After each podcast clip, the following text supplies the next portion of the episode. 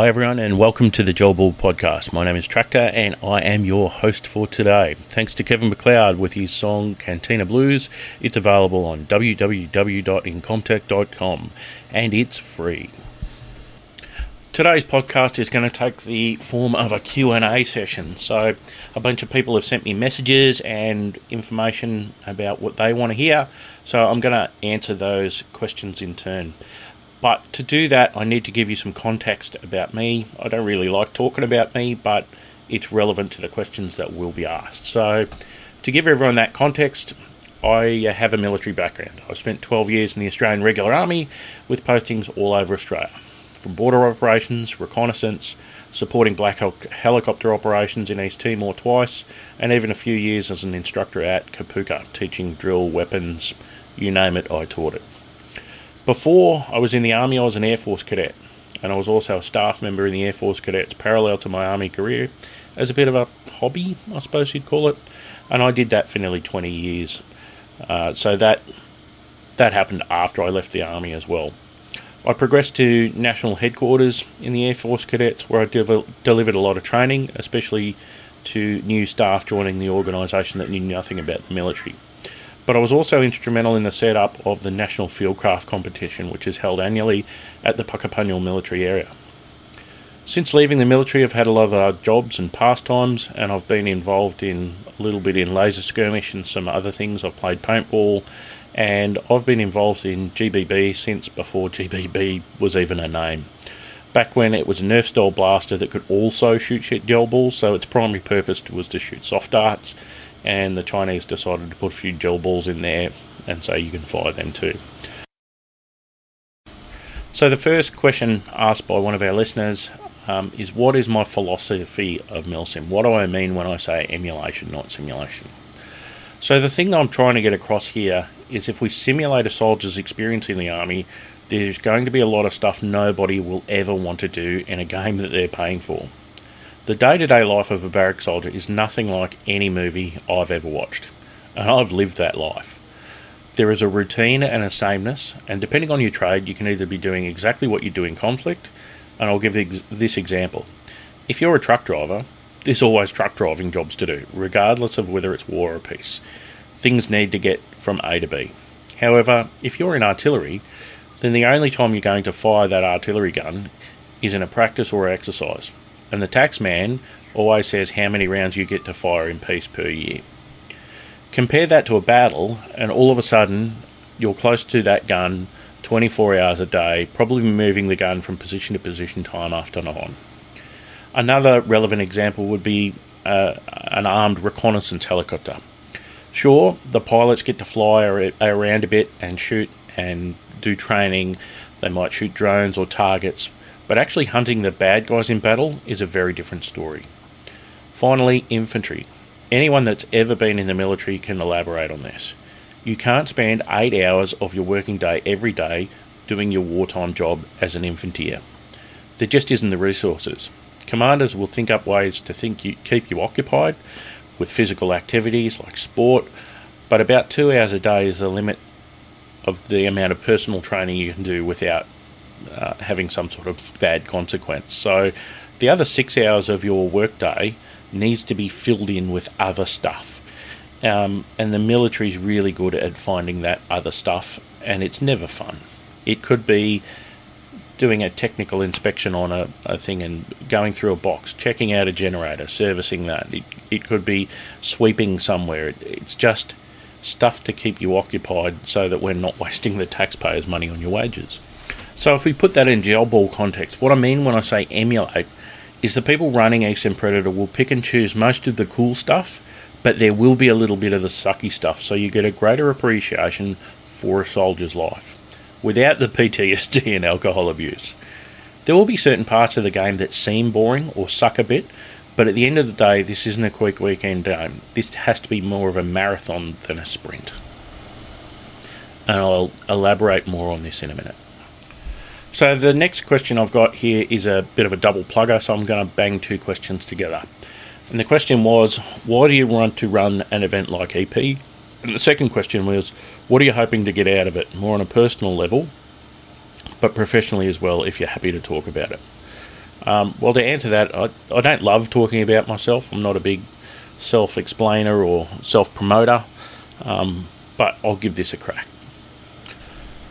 So, the reason I started with a bit of history earlier in the podcast is to give this question context.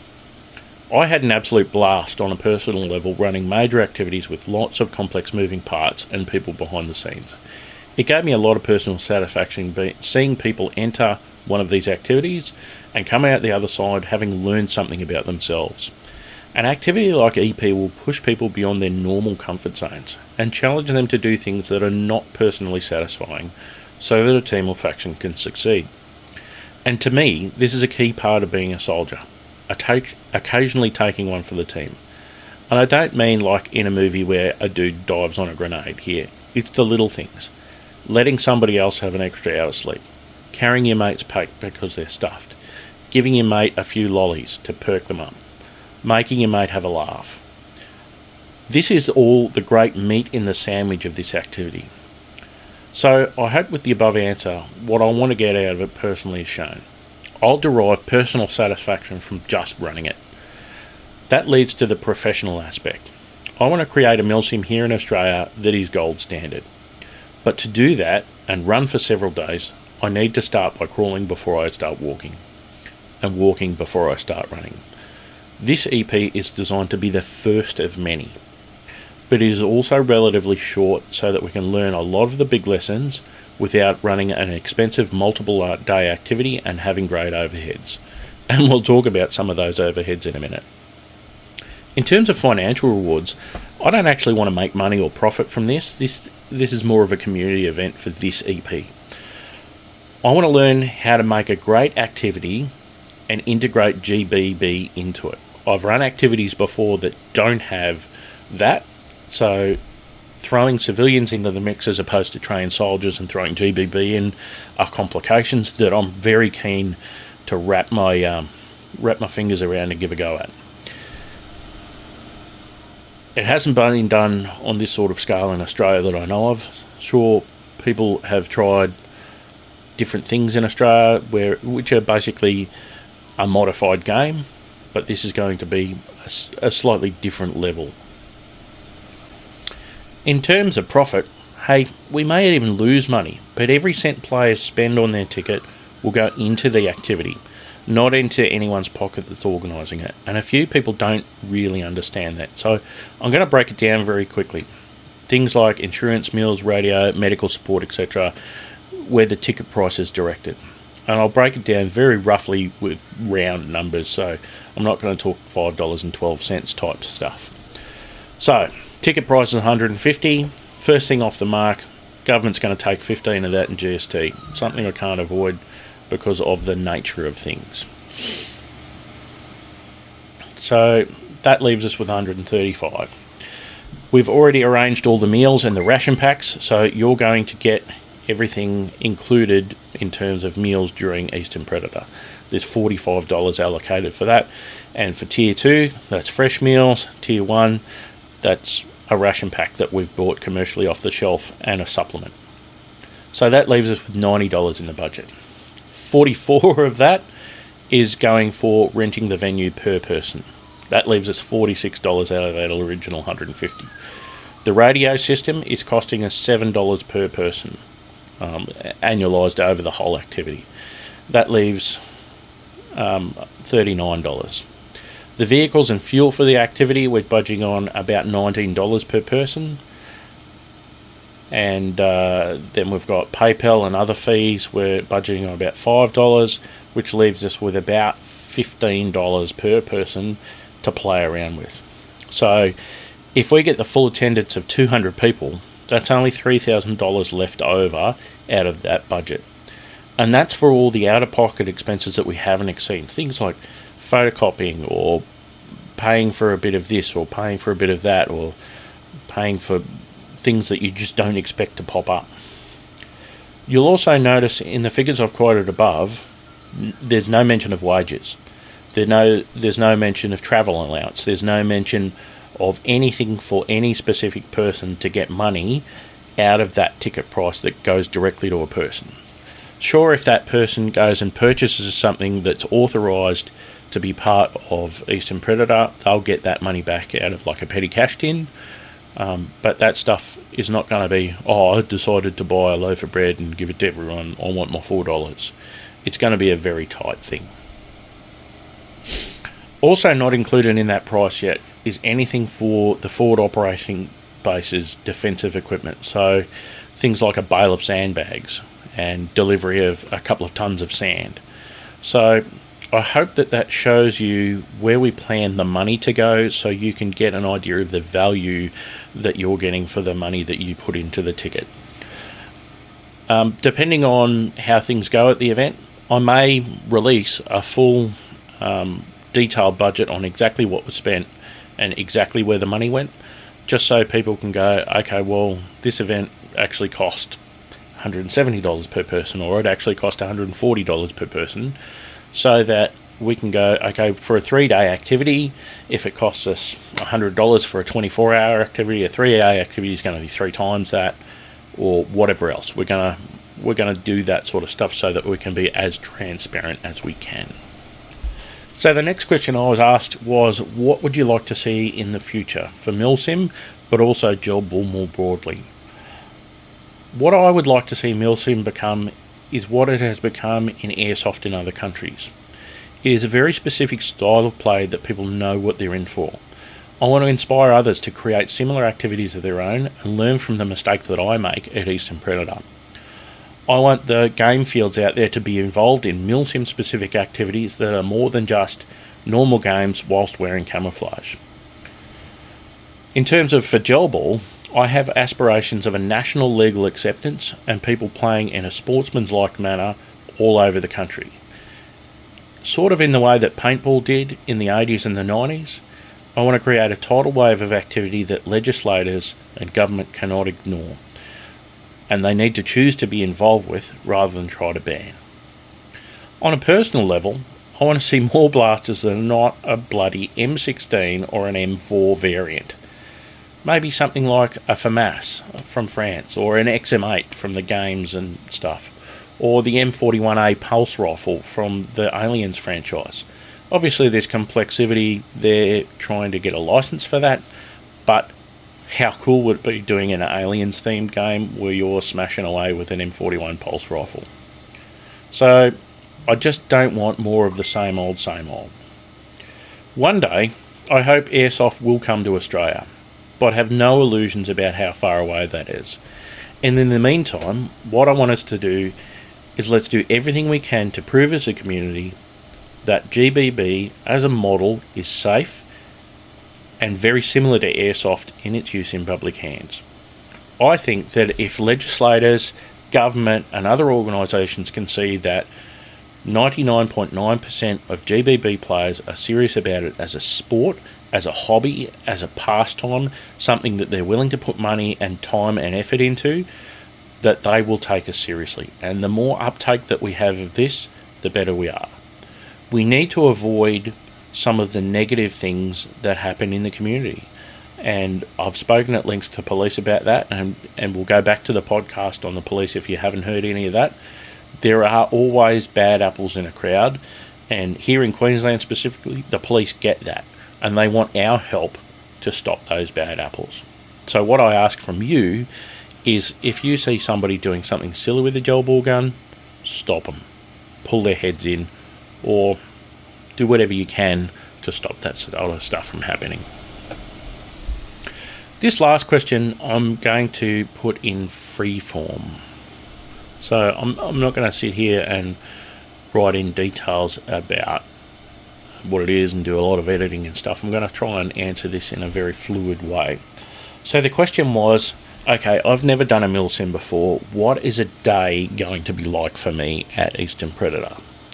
So on the first day, you're going to rock up. You're going to do registration. You're going to do all the things that you would normally do at any other game. There's going to be paperwork, um, and there's going to be an extra step where we need to get some medical information from you. So our plan for that is we're going to get an ID card printing machine. You're going to walk up to somebody that's from the health industry, and you're going to talk to them about what you want printed on that card. They will print it directly to that card and no other record will exist, they will give you that card with all your medical information on it.